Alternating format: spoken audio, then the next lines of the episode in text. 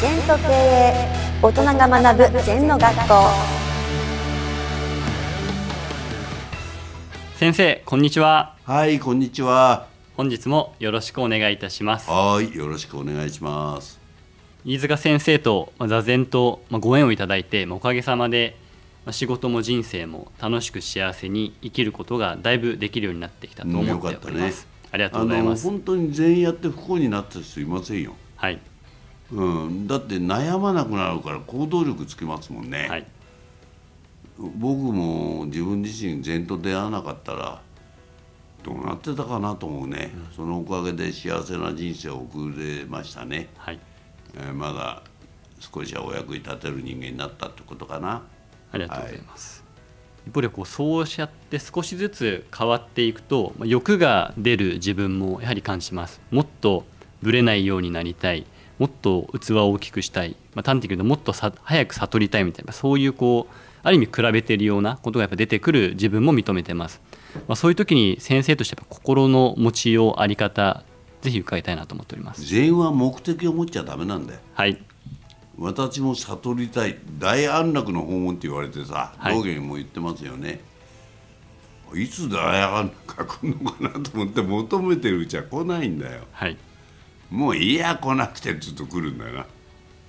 だから禅は求めるんじゃなくて相手から来んじゃない？悟りって、悟りを自分から求めてつかまないよね。はい。求めて求めて求めてつかまつかめなくてある日あこれだ！と、私は座禅会でずっと座ってきて家帰ってまた夕方障子越しの前で太陽の光が間接照明になってそこで座って誘ったんですね。はい。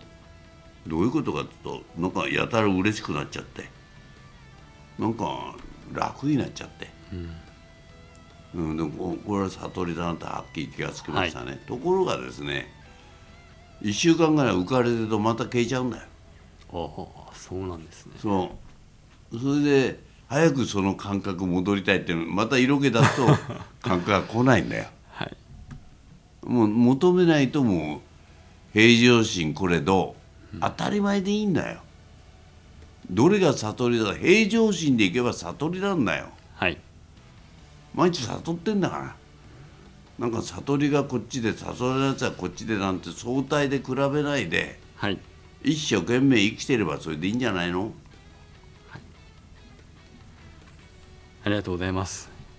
頭で分かったつもりになりながらそれが言葉にせずとも感じられるように士官ただ座りたいと思います。うん。やっぱりあれだね。迷った時は士官ただ。はい。願能美食。ねえ前後っていいですよ。はい。前後祭壇とか。なんかが粘っちゃってる。必ず人間というのはろくなこと考えてない時必ず迷う。はいねえ悩んでる馬とか犬いねえんだよ。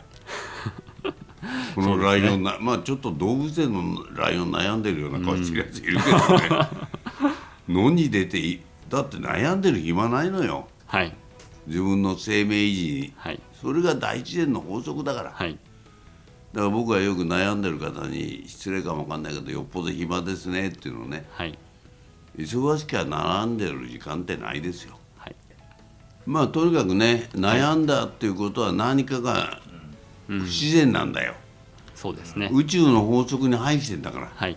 本来悩まないんです人間は、だから悩まないのが普通でみんな逆だよ、悩むのが普通ではい。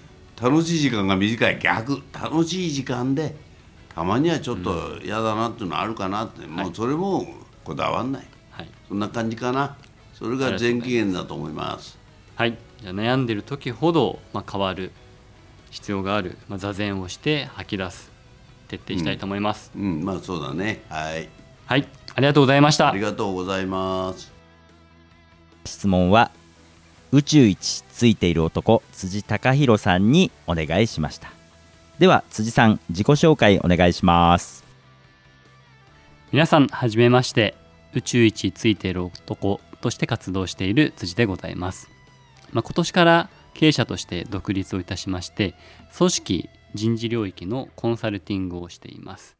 切り口としては企業を途中で辞めた方退職された優秀な方々と社員の深い本音こちらを活用をして具体的には人材事業基盤の強化ブランディングの強化に加えて社員の定着率エンゲージメントの改善にお役に立っております。よろしくお願いいたします。辻さんに質問してほしいことがあったら皆さんどしどしお寄せください。お待ちしてます。この番組では皆様からのご感想やご質問をお待ちしています。LINE でお友達になっていただきメッセージをお送りください。方法は LINE のお友達検索でアットマーク ZENTKA アットマーク ZENTO NTOKEIEI と入力してください。お寄せいただいたご感想やご質問は番組の中で取り上げていきますのでメッセージをお待ちしております。